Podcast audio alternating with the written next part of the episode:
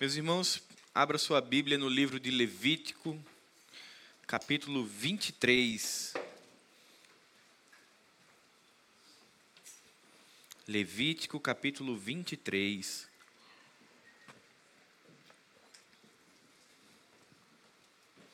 Você vai ficar com a sua Bíblia aberta. Já já nós leremos todo esse capítulo, mas nós vamos falar nessa tarde sobre um tempo de festa. Talvez você esteja dizendo, pastor, que oportuno, né? Você teve um cordel ontem e quer falar de festa hoje. Exatamente, foi totalmente calculado. Nós sabemos que ah, evangelho, evangélicos e festas é, quer dizer, foi, é e provavelmente continuar serendo sempre um tema sensível e muitas vezes mal compreendido muitas vezes mais pensado pelo senso comum do que é o certo e errado, do que a luz das Escrituras. Então, hoje a gente vai olhar para o livro de Levítico, capítulo 23, e entendermos quais são os propósitos de Deus quando ele estabelece festas. E sim, meus irmãos, quem estabelece festas dentro do povo de Deus é o próprio Deus, não é o homem que faz um enxerto anômalo à cultura do povo de Deus. Pelo contrário, é Deus quem estabelece um calendário de festas com o seu povo, mas com propósitos muito bem definidos. Não são festas ao acaso, sem propósito, ou feitas de qualquer maneira. Por isso que nós vamos olhar hoje para o capítulo 23 de Levítico. Mas a grande pergunta que tem ecoado nos últimos anos, ou eu me arrisco a dizer que no evangelho contemporâneo é: Crentes podem fazer festa, crentes podem participar de festas, e se puderem, como é que deve ser essas festas? O primeiro passo é entendermos que a festa é uma característica inerente ao ser humano. Nós fomos criados por Deus como seres sociais, com necessidade de conexão social, de interação, com uma dimensão social muito forte. Perceba que todas as vezes que o ser humano ele é colocado numa atmosfera de solidão, ele adoece. Porque é um movimento antinatural ou anticriacional. Comunhão é algo característico do ser humano, porque foi assim que Deus nos fez. E posto isso, desde o início da existência humana, que o homem festejou, celebrou, comemorou. Falar em festa não significa trazer à nossa mente a imagem da festa moderna que a gente tem hoje, cheio de bebedices, prostituição, promiscuidades, sexo e drogas. Não, não é isso. Não é sobre isso que a palavra de Deus fala. Mas fala sobre gerar contentamento e comunhão. É esse o tipo de festa que a palavra do Senhor ensina. É sobre isso que Deus estabelece como estatuto perpétuo, ou como solenidade santa, ou como calendário fixo no seu povo. Eram momentos fixos ao longo do ano para que as pessoas se relacionassem, gerassem comunhão, tivessem interação e que formassem e fortalecessem novos. Nós fomos projetados para isso, vivemos em grupo, trabalhamos em grupo e celebramos em grupo também. Para os cristãos, o desejo dessa interação tem uma dimensão maior. A gente adiciona aqui a dimensão espiritual da comunhão. Quando a gente olha lá no Novo Testamento, a ideia de comunhão, traduzida pela palavra grega koinonia, que a maioria de nós já ouvimos falar sobre ela, significa parceria, participação, interação social, comunicação, era estar junto. As festas ou as celebrações, para a gente suavizar o tema, as celebrações da igreja contemporânea, elas precisam ter o mesmo propósito das festas que foram estabelecidas por Deus lá em Levítico capítulo 23. Elas podem não ter a mesma conexão cultural, porque a gente vai entender isso. Porque lá em Levítico 23, o calendário de festas era um calendário agrícola. E nós não vivemos hoje, pelo menos não nós de uma igreja urbana, com um calendário agrícola. Então, as conexões culturais mudam, mas o propósito ele vai continuar sendo o mesmo, que é sobre Deus. E sabe o que é mais interessante? É, o mês de junho e julho ele é muito polêmico, porque muitos pastores aí das redes sociais, eles vêm trazer mensagens para falar ou para descaracterizar completamente, principalmente a região do Nordeste, por fazer festa da colheita, cordel, arraial ou qualquer outro nome. E eles usam aí alguns recortes bíblicos para fazerem isso. Mas eu queria fazer uma ressalva. Talvez você pense, não, pastor, mas eu realmente não concordo. É o mundo entrando na igreja. É a gente pegando a igreja do Senhor Santa e conectando com a cultura pagã.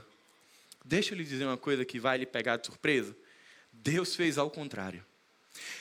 Levítico capítulo 23, quando Deus estabelece um calendário, Deus escolhe a dedo as épocas que as festas iriam acontecer. As sete festas que nós iremos ler agora, elas têm uma conexão direta para transformar um calendário pagão em um calendário teocêntrico. As festas já existiam, com um sentido e com um propósito diferente e sempre marcando um fim de uma colheita e início da próxima, e o povo pagão fazia uma festa para celebrar as divindades pagãs. O que é que Deus faz? vou usar o que o povo já conhece e vou transformar isso para minha glória. Ele pega a festa que já existia, o calendário que já existia e dá um sentido agora vinculado a ele. E aí eu queria que você abrisse sua Bíblia e lesse comigo Levítico 23, do verso 1 até o último, para que nós possamos observar o que é que o Senhor fala a respeito das festas. Verso 1 diz: depois disso, o Senhor falou a Moisés: Fala aos israelitas: Estas são as festas fixas do Senhor, que proclamareis como assembleias santas. Seis dias se trabalhará, mas o sétimo dia, o sábado do descanso solene, uma assembleia santa, não fareis nenhum trabalho. É sábado do Senhor em todas as vossas habitações. São estas as festas fixas do Senhor, assembleias santas que proclamareis no seu tempo determinado. No dia 14 do primeiro mês, ao entardecer, é a Páscoa do Senhor. E no dia 15 desse mês é a festa dos pães sem fermento do Senhor. Sete dias comereis pães sem fermento. No primeiro dia da festa tereis uma assembleia santa. Não comereis trabalho algum. Apresentareis ofertas queimadas ao Senhor por sete dias. E no sétimo dia haverá Assembleia Santa, não fareis trabalho algum. O Senhor disse a Moisés: Fala aos israelitas: Quando tiverdes entrado na terra que vos dou, e fizerdes a colheita, levareis ao sacerdote um feixe dos primeiros frutos da vossa colheita. E ele moverá o feixe diante do Senhor para que sejais aceitos. O sacerdote moverá o feixe no dia seguinte ao sábado e no dia em que moverdes o feixe, oferecereis um cordeiro sem defeito de um ano em holocausto ao Senhor. A oferta de cereais que o acompanha será de dois décimos de efa da melhor farinha, amassada com azeite, como oferta queimada em aroma agradável ao Senhor. E a oferta de libação será um quarto de hin de vinho. E não comereis pão, nem trigo torrado, nem espigas verdes, até o dia em que trouxerdes a oferta do vosso Deus.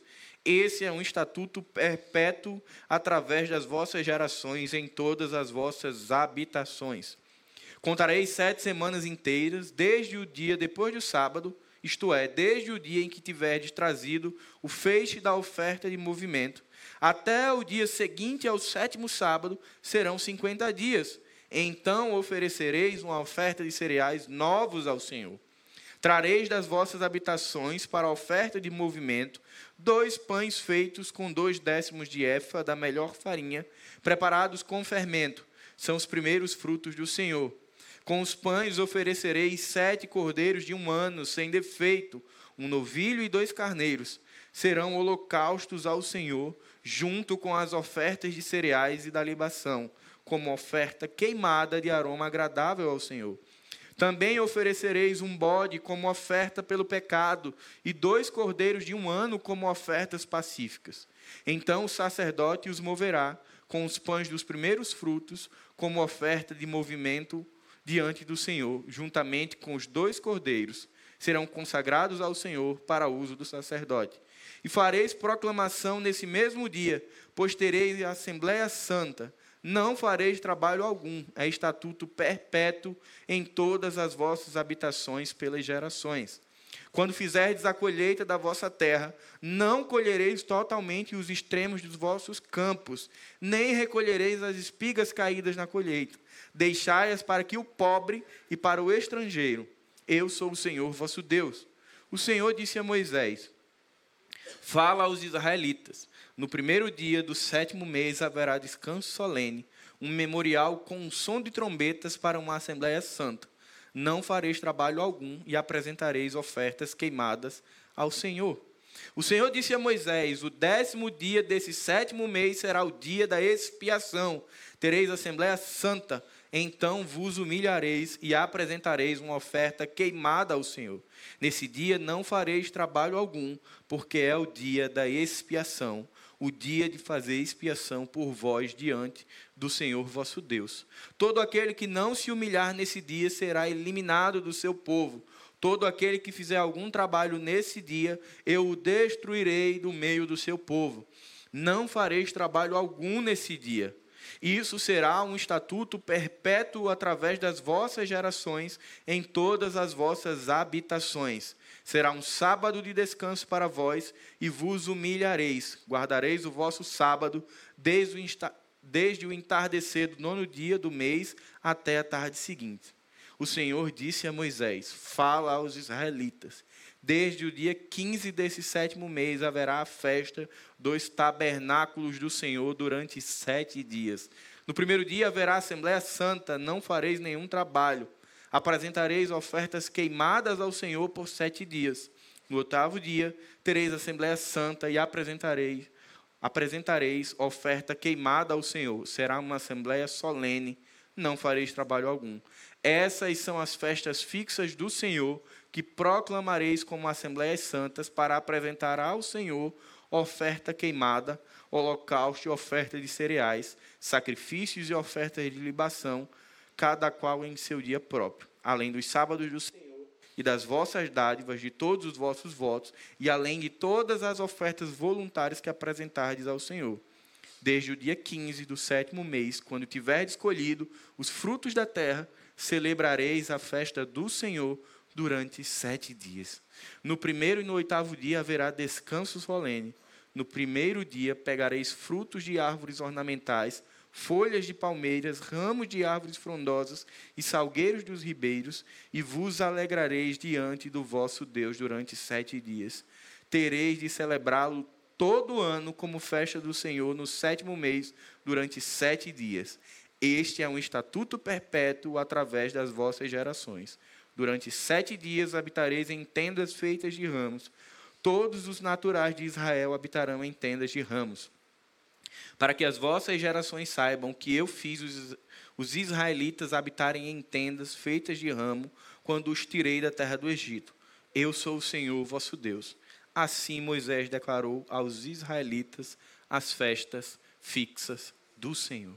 Pai bendito, muito obrigado, Senhor, pela tua santa palavra e por termos o privilégio e a oportunidade de sermos ensinados, Pai, a partir da tua palavra. É isso que nós te agradecemos, em nome de Jesus. Amém. Quando a gente olha para Levítico capítulo 23, a pergunta muda. Não é mais se podemos festejar, mas que tipo de festas nós podemos participar. Talvez a primeira pergunta que a gente deva responder ao nosso coração a respeito desse tema é: por que, que estamos fazendo uma festa, uma celebração ou querendo ir a uma celebração? Qual é a motivação, o objetivo desse encontro? O que é que nós estamos festejando? Ao olhar Levítico capítulo 23, você vai perceber uma coisa muito clara. São sete grandes festas que Deus estabelece como convocação solene. Entenda a convocação solene como calendário fixo. Deus estabelece aqui sete celebrações, sete festas, mas vai ter algo comum às sete. Algo que costura todo esse calendário festivo, chamado Deus. Os sete encontros que aconteciam no calendário judaico, onde o povo parava para festejar tinham relações com Deus. Com relação com Deus que libertou do Egito, relação com Deus que proveu cabanas ou alojamentos para que eles se abrigassem, ah, celebrações porque Deus proveu sustento, recurso, alimento para esse povo, mas o tempo inteiro eles estavam parando para celebrar a presença e a manifestação de Deus. Gente, e o mais interessante é que não era festa de um dia, não. Eu cheguei, inclusive, à conclusão que a gente está fazendo pouca festa no ano e pouco tempo. Tinha que ser sete dias, brincadeira, né? Marcos, Lázaro, e o pessoal me mata se escutar uma conversa dessa. Mas vejam que eram festas longas. Existia aqui a lei cerimonialista por trás, nos capítulos anteriores. O povo vinha de um processo de oferecer ah, ofertas a Deus por expiação ou propiciação do pecado, e feito isso, eles entravam num período de festejo. 77 dias do ano o povo de Israel estava festejando. Isso era o calendário fixo. Se eles gostassem de festa, eles deviam festejar mais ainda. 77 era só para começar a brincadeira do calendário judaico, para ver como eles tinham muita festa, muita celebração. E aí o livro de Levítico ele é muito importante para a compreensão desse assunto.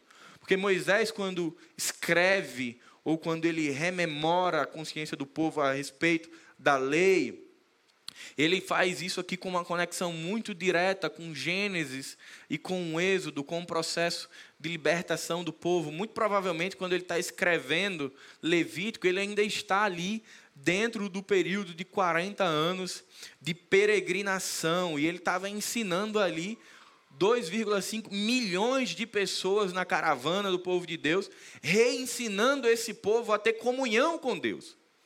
Porque lembra comigo, o povo está saindo do Egito.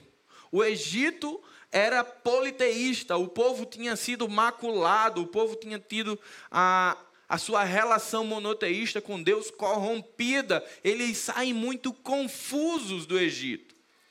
Muito misturados com práticas pagãs, com práticas vinculadas a deuses egípcios. Por isso que Deus coloca eles na escola do deserto 40 anos para eles reaprenderem quem era Deus. E dentro dessas disciplinas espirituais que Deus trabalhou durante 40 anos no deserto, uma dessas disciplinas foi festa, um tempo de festa. As festas foram instrumentos de Deus para reconduzir o povo a reaprender sobre Deus. Aí eu pergunto para você: o problema está na festa ou no que as pessoas têm feito com as festas? Eu digo para você que certamente a questão não está em festejarmos ou não, mas naquilo que as pessoas têm feito com as festas. Veja que Deus usa isso como ferramenta dele, como uma ferramenta de ensino, inclusive. Esses sete dias de festas, eles eram marcados por um início de descanso, geralmente no, necessariamente no sábado, um período de ofertas, como propiciação e expiação pelo pecado e depois dava-se o festivo, o festivo. Quer dizer, tinha ali uma liturgia da festa, tinha uma sequência, tinha uma, uma dinâmica, uma didática de ensino do Senhor para com o seu povo. E ele vai usando isso como artifício. E nesse processo de reaprender a se relacionar com Deus, Deus vai lá e, depois de Moisés reafirmar a lei cerimonial, Deus, você vai ver versículo 1, o Senhor disse a Moisés: Fala aos israelitas, estas são as festas fixas do Senhor. Deus vai lá e diz: ó, estabelece agora um calendário de festas para o povo. É Deus quem estabelece. Ele vai pegar aquele calendário agrícola que já existia e ele vai dar um novo sentido e um novo propósito para aquela festividade.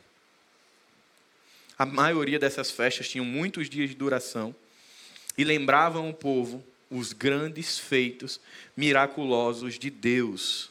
As sete principais festas, queridos, eram festa do descanso, ou a festa do sábado, que relembrava a criação e o período de descanso, e relembrava a libertação da escravidão do Egito. Depois vinha a festa da Páscoa, que relembrava a libertação do cativeiro egípcio e a redenção por meio do cordeiro pascal, marcava ali o fim da colheita de cevada. Depois vinha a festa dos pães asmos, ou dos pães sem fermento. Eles não deviam comer nada com fermento em lembrança ao fato de que não deveriam viver em pecado, ou seja, era um apontamento para a santificação. Depois vinha a festa ah, das semanas, ou a festa do Pentecoste, como nós conhecemos melhor. Celebrava 50 dias após a Páscoa e marcava o fim da colheita de trigo e recordava que Deus era o libertador daquele povo, libertador, redentor e sustentador. Depois vinha a festa das trombetas, que celebrava o primeiro dia do calendário civil. É como se fosse a festa de Ano Novo. E o fim da colheita celebrava o início do novo ano e preparava o povo para a lei cerimonial. Depois vinha a festa da expiação. Essa era a única que não tinha a, uma expressão de alegria, porque era uma festa para expressar a contrição do coração do povo pelo pecado, então eles ficavam ali com o objetivo de se entristecer por seus pecados diante de Deus. E aí o calendário fechava com a festa dos tabernáculos ou a festa das cabanas, que essa daqui era a maior festa do povo, era a mais alegre, que tinha mais comida, mais música, era aquela festa do ano, era a festa dos tabernáculos ou das cabanas, que marcava o fim da colheita de trigo e a peregrinação no deserto e de como o Senhor tinha sustentado esse povo no deserto. Sete festas, sete apontamentos para quem? Para Deus. Todas as festas conectadas com o Senhor. Por isso que a gente deve se perguntar sobre o cordel ou sobre qualquer outra festa. O propósito dessa festa está conectada com o Senhor? O estilo e os comportamentos dessa festa glorificam ao Senhor? Então, se você perguntar, pastor, crente pode ir para a festa? Eu vou lhe dizer: depende. Depende de que festa você está querendo ir. Qual o propósito dessa festa? Não, pastor, o propósito dessa festa é glorificar o Senhor, mas ela é para os solteiros. Não, peraí. É para glorificar o Senhor é a festa para os solteiros? Não, é, ela é uma festa para o Senhor mas o objetivo é completamente ah, distante daquilo que eu estou falando. Os comportamentos não glorificam a Deus. É uma festa com regada a bebida alcoólica, é uma festa cheia de sensualidade sexualidade. Eu vou lhe dizer, não. Pastor Marcelo e pastor Pedro vão dizer, não, essa festa não cabe você. Se você quer honrar e zelar pelo nome do Senhor, essa festa não é para você. Não, pastor, essa é uma oferta, é, é uma festa de gratidão pelo que o Senhor tem feito na história daquela família, daquela igreja, daquele lugar. A festa vai ser assim, vai ser só comida. Meu irmão, então, vá em paz. Perceba, a gente tem que usar sempre o crivo da Escritura. Esse é um tema sensível e polêmico que, na maioria das vezes, as pessoas se posicionam com desconhecimento. Elas olham e dizem: Eu acho que isso é errado. Pastor Marcelo, semana passada, falou algo que preparou para a mensagem de hoje. Ele fala sobre a experiência de Pedro de tornar impuro aquilo que Deus tornou puro. Cuidado para a gente, não, pelo senso comum ou desconhecimento bíblico, tornarmos impuro aquilo que foi Deus quem estabeleceu. Quem estabeleceu celebração no povo foi Deus. Mas ele também deu as regras. E é isso que eu queria tirar para a minha vida e para a sua vida nessa tarde quatro lições a respeito de como ou por que devemos celebrar o Senhor através das festas. Primeira lição: as festas do povo de Deus possuem propósitos religiosos. Todas as sete festas do calendário fixo do povo judeu tinham um propósito religioso de periodicamente relembrar ao povo os feitos de Deus. Eu e você não somos tão diferentes do povo que saiu do Egito. O povo que viveu 40 anos e viu os feitos miraculosos de Deus, mas que rapidamente, durante a peregrinação, já estava: Ah, Senhor, por que, que eu saí da terra do Egito? Estava tão bom lá. Só porque não chegou água na hora que ele queria. A KR não pode fazer um servicinho que o povo já reclamou pela falta d'água? E as festas vinham para quê? Para necessariamente, como um evento solene, como um evento sagrado, que deveria estar no calendário do povo, dizer, vocês vão parar um pouco. E nesse período, como comunidade, vocês vão ter que relembrar os feitos de Deus. Isso é fantástico, esse propósito religioso das festas. Um povo que vinha ali cheio de sincretismo, cheio de mistura na sua perspectiva a respeito de Deus, povo de uma memória de peixe curtíssima. Deus foi lá e disse: Agora eu vou parar o calendário de vocês e periodicamente vocês vão lembrar do que eu fiz. E vocês vão se alegrar pelo que eu fiz. Olha que sabedoria extraordinária de Deus e que misericórdia e graça derramada sobre o povo naturalmente e voluntariamente o povo se perdia e não conseguia se manter de uma maneira perene no Senhor. Deus vai lá e estabelece um caminho pelo qual o povo se reconectaria. Essas celebrações que duravam 77 dias por ano, elas eram constantes e periódicas para fortalecer a fé e o contentamento do povo no Senhor. As festas de Deus eram instrumentos de manutenção da fé. As festas que Deus estabeleceu não eram para gerar entretenimento. As festas que Deus estabeleceu não era para preencher fim de semana de servo imaturo. Não era para passar o tempo. Era para fortalecer a fé. Então as festas da igreja contemporânea precisam ser para quê? Para fortalecer a fé. Pessoas que no caminhar da peregrinação de 40 anos estavam fracas da caminhada, elas eram paradas obrigatoriamente para lembrar o que Deus fez, para que o coração fosse reaquecido, reabastecido para continuar. No entanto, além dos aspectos históricos e cerimonialistas das festas de Deus, um outro aspecto era muito claro, era sobre a santidade de Deus. A palavra santo ou sagrado aparece dez vezes, reforçando o propósito geral dessas festas. Eram festas santas. Por isso, pastor, a gente pode fazer festa? Pode, mas ela precisa ser santa. Não pode ser de qualquer jeito. Não vai ser uma festa que vai botar bebida alcoólica. Não é uma festa onde as pessoas vão ali para se relacionar e encontrar um paquera. Não, não é isso. As festas que o Senhor estabeleceu precisam ser santas. Dez vezes Moisés reforça isso para o povo. Porque acredite, nós não mudamos tanto ser humano. Com certeza tinha muita gente nesse contexto que acreditava que a festa era para curtir, e não era sobre isso. Assim como os hebreus, queridos, nós também devemos festejar os feitos de Deus em nossa vida para reacender a fé no nosso coração. Às vezes você já recebeu uma graça, uma bênção de Deus na tua vida, na tua história, e faz 10 anos e a gente nem lembra mais. Foi uma intervenção miraculosa de Deus, como Deus fez com o povo na peregrinação. Mas passa o tempo, o que é que o nosso coração faz? Esquece. Era aquela doença incurável que Deus fez algo sobrenatural e curou. Põe como calendário fixo.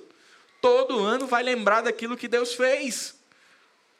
Quer, quer uma festa maravilhosa para você colocar no seu calendário, para eu colocar no meu? Você lembra o dia que você foi salvo? Você lembra aí no seu coração? Essa é o maior motivo de festa. Que tal fazer uma festa todo ano? Todo ano, como festa de aniversário, marcando o dia que Deus salvou a minha vida e a sua vida. Para que necessariamente, além do memorial da ceia todos os meses, façamos uma grande festa pelo dia que o Espírito Santo nos convenceu do pecado, da justiça e do juízo. Será que é uma ferramenta interessante? Eu penso que sim. Segunda lição: as festas do povo de Deus possuem propósitos sociais. Sim, não era apenas religioso. As festas elas tinham como propósito principal Deus, mas elas tinham propósitos secundários. Tinham um objetivo sim social de conectar o povo, permitiam encontros como a festa do Pentecostes vai amadurecer ao longo dos anos, e lá no Novo Testamento ela vai virar um, um grande ponto de ajuntamento para que todos os judeus que tinham sido espalhados na diáspora voltem para Jerusalém para celebrar a Deus. Então ela vira também um grande ponto de encontro. Mas no contexto de Levítico, esse povo que tinha saído do Egito, por meio da intervenção de Deus, por meio do que Deus fez, ferindo Faraó e ferindo o Egito, alguns saem dali com um coração muito feliz. Outros saem, não, ali estava melhor lá no Egito, era muito melhor do que estar tá andando aqui sem fim. Tinha muita confusão no meio do povo. A confusão era tanto que Jetro instrui Moisés sobre como administrar isso, né? Porque faziam filas de pessoas para querer que os seus problemas fossem resolvidos por Moisés. As festas também tinham o caráter de trazer unidade ao povo. Então, no meio de tanta diferença entre 2,5 milhões de pessoas peregrinando pelo deserto, eles iriam, em datas específicas do ano, parar para falar a atmosfera daquele povo era uma atmosfera única no período das festas, porque tinha um propósito muito claro, muito estabelecido, com uma lei cerimonial compondo o período de festas. Então todo mundo parava de fazer o que estava fazendo para fazer o quê? Festa ao Senhor. Então perceba, ainda que houvesse uma série de diferenças e de inquietações no coração do povo, quando chegava o período de festa, eles precisavam parar para falarem a mesma língua. Quando chegava a festa da expiação, todo mundo precisava ali oferecer seus sacrifícios a Deus. Na festa das semanas ou Pentecostes, o mesmo. Então perceba que, ainda que de uma forma embrionária, Deus estabelece ali um caminho de unidade entre o povo. Talvez se eu trouxer para a nossa realidade hoje, você vai entender um pouco melhor. O que é que significa a festa de Natal hoje? Quantas pessoas não dizem assim, a festa de Natal na minha família é muito bom, porque é o período que todo mundo está o quê? Todo mundo está feliz, né? Às vezes as pessoas dizem isso com pesar. Eu digo, meu irmão, graças a Deus que tem um diazinho, né, para você dar uma respirada, já que você não consegue mudar o ambiente em sua totalidade. É bem parecido com isso. Esses 77 dias de festa davam ao povo a possibilidade de um respiro para se conectarem. A gente respeita demais aquelas pessoas que, por um gosto pessoal, entendem que não, eu não quero ir para uma determinada celebração da igreja, seja dado o nome que for. Demais, você tem todo o direito de fazer isso. Você não gosta do período junino, você não gosta de, de comida ah, de milho, você não gosta de forró, não vai. Não tem problema nenhum Duas semanas atrás eu conversava com alguns irmãos da igreja. Se você não gosta, meu irmão, tudo certo, você não vai. Agora, tome cuidado para você não demonizar algo que a Bíblia legitima. Porque aquilo que nós temos feito na nossa igreja tem sido com muito cuidado, zelo e amor à palavra de Deus. Porque nós acreditamos que tudo aquilo que fazemos é para transformar vidas por meio da palavra de Deus. Então o cordel não é feito de maneira arbitrária, nem tampouco para transformar a igreja com um calendário pagão. Pelo contrário. É para glorificar a Deus como seu evento, como seu propósito principal, mas como propósito secundário, assim como as festas do povo hebreu, para gerar comunhão, para fazer com que as pessoas sentem, conversem, sorriam. É como um culto único. É como o culto do batismo. Apenas traz elementos culturais que a gente vai falar já já. Portanto, as festas do Senhor, em Levítico capítulo 23, fortalecem vínculos e estabelecem novas relações. O povo precisava, periodicamente, dar uma parada para fortalecer esses vínculos que eram estremecidos ao longo do ano devido às diferenças. Terceira lição: as festas do povo de Deus possuem propósitos políticos, mas não político na perspectiva que a gente conhece. Depois de se conectarem com os aspectos religiosos e sociais, as festas possuíam um caráter político de manter o povo junto, unido.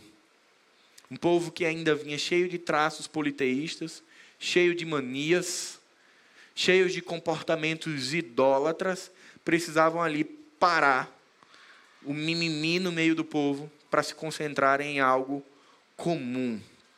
É lógico que por si só a festa não garantia unidade política.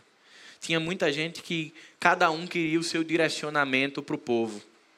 Uns queriam por um caminho, outros queriam ir por outros. Uns queriam invadir a terra e possuir a terra, outros não queriam. As festas também eram momentos para possibilitar unidade política ou unidade de propósito. Elas desenvolviam uma atmosfera de unidade no povo. Muito parecido com a realidade da igreja moderna. Vamos para cá, vamos para lá, pinta parede de preto, não pinta parede de preto. O que é que a gente faz? Eu duvido, eu me atrevo a duvidar que ontem ninguém parou no cordel para dizer assim: meu irmão, você já viu que mudou a logo da igreja? Dois anos atrás, não sobrou tempo para isso. Ou você estava conversando ou você estava enchendo o bucho. Ou como eu, primeiro abasteci e depois conversei. Você estava ocupado, porque é uma atmosfera que traz um outro propósito e um outro sentido.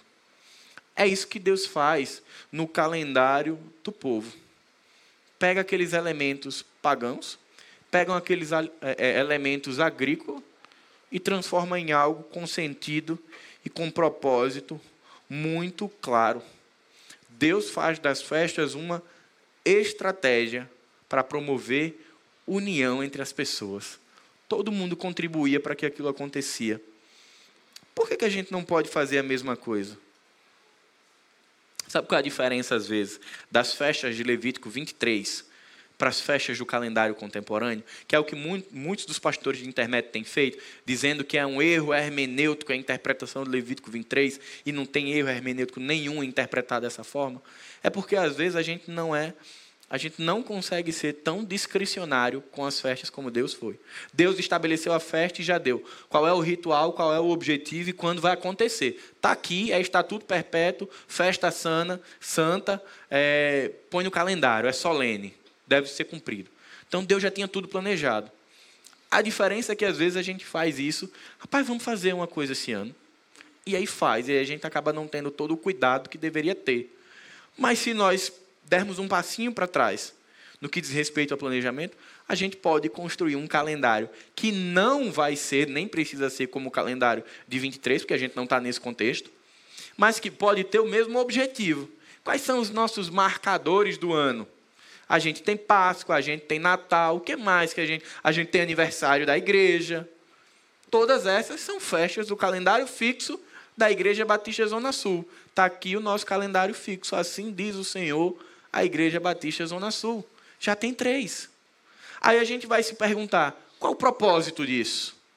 A gente vai estabelecer o propósito. Como isso vai ser feito? Perceba que ao longo do Levítico 23, Deus diz como cada, cada uma dessas festas tem que ser feita. Na festa dos ramos, o sacerdote deveria o quê? Balançar os ramos. Então perceba, a questão não é a celebração em si, é como as pessoas fazem isso.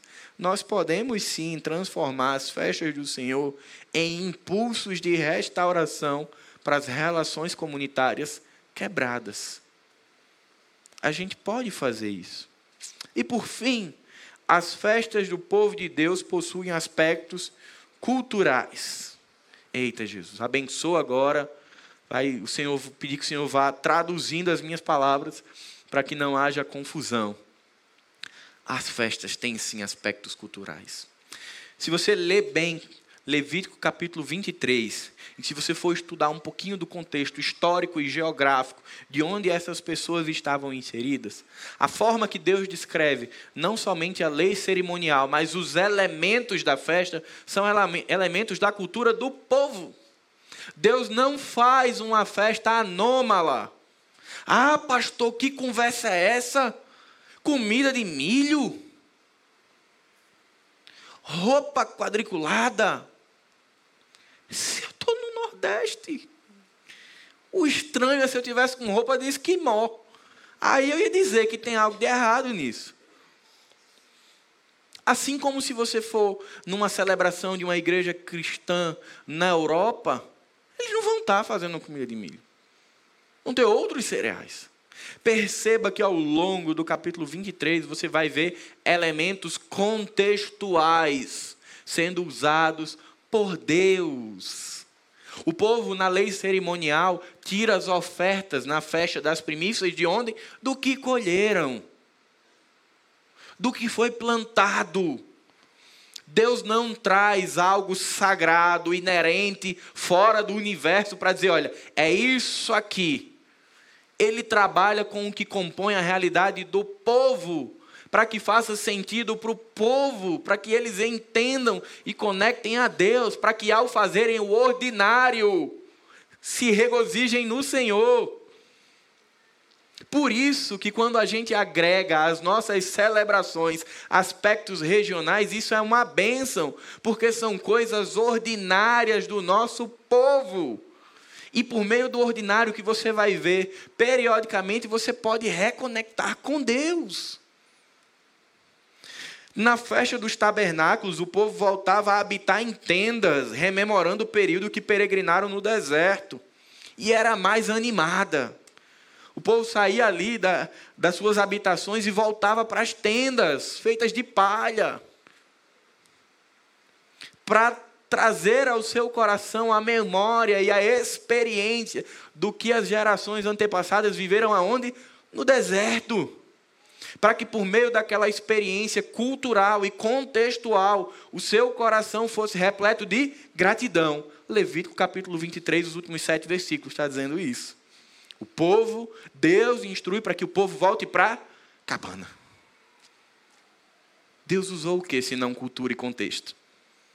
Na festa dos pães asmos, o povo tinha uma coreografia específica a fazer, que era mover os molhos em oferecimento ao Senhor. Não era de qualquer jeito. Não era uns sacodem assim, outros assim. Deus estabelece até ali um movimento ritualístico de como o povo deveria celebrar. Na festa das trombetas, a trombeta era tocada por mais tempo, mais alto, para expressar gratidão a Deus. Você percebe que Deus usa o contexto? Só que Deus usa o contexto e a cultura de maneira santa. Essa é a grande questão que nós precisamos sair dessa tarde muito claro no nosso coração. Não é se podemos, mas como devemos. E aí eu tenho um coração e eu, eu me sinto muito confortável em falar isso para a igreja de dizer que meu coração é muito tranquilo sobre o cordel. Porque eu vejo pessoas, discípulos de Jesus, com um coração de servo, cheio de amor, oferecendo recursos, tempo e serviço para glorificar a quem? A Deus. Para que pessoas possam ali, num, num curto período de quatro horas de celebração, ver que o povo de Deus é feliz, com zelo, com respeito, com temor ao Senhor sem nada que desabone, e quando tem, a gente corrige. Que é por isso que você recebeu, quem é membro da igreja, recebeu uma, um vídeo carinhoso do pastor Marcelo dizendo: esse ano nós recomendamos fortemente que não haja tal comportamento. Por quê? Porque fugiu ao propósito. E no momento que fugiu, a gente corrigiu. Acabou. Entende o cuidado, o zelo? Entende que isso é um elemento que a gente pode usar na nossa vida para marcar nosso, o nosso calendário, o nosso tempo para dizer: Senhor, muito obrigado. Acredito que nessa tarde a gente pode olhar aqui para o calendário fixo do povo judeu e aprender muita coisa com eles. Eu mesmo me perguntei muito, meu Deus, ao longo do ano, tirando os festejos da igreja, o que é que eu celebro? Fiquei foi desapontado, porque eu vi que eu celebro pouquíssimo. Talvez a gente precise sair daqui nessa tarde, encorajados por esse calendário, a festejar mais, a celebrar mais.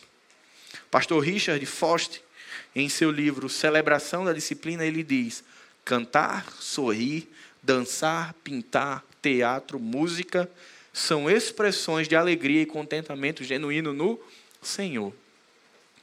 E o pastor Harvey Cox, dentro desse mesmo livro, vai dizer: o homem moderno tem sido pressionado tão fortemente para o trabalho útil e o cálculo racional que se esqueceu completamente da alegria que decorre do Senhor. E aí, às vezes, a gente fica frio, seco, gelado, porque pensa, pensa e acredita que uma ortodoxia morta, um culto frio, é o que agrada ao Senhor. Meu irmão, quando você olha para a Bíblia, você vai perceber que todas as vezes que o povo olhava para os feitos de Deus, existia efusão de alegria. O povo ficava ali, celebrando demais. Cruzava o mar, canta. Chegou a arca da aliança, dança. E você vai ver no Antigo Testamento tantos marcadores de celebração que se a gente olhar com carinho para eles e com a hermenêutica bíblica certa, a gente vai ser muito mais estimulado a ter mais festas no nosso calendário da igreja, festas santas, do que a questionar qualquer uma das que nós já temos. A minha oração é essa, que você olhe ah, com carinho, a partir da palavra de Deus, para aquilo que é comum que é o crente se alegrar, celebrar e festejar mesmo.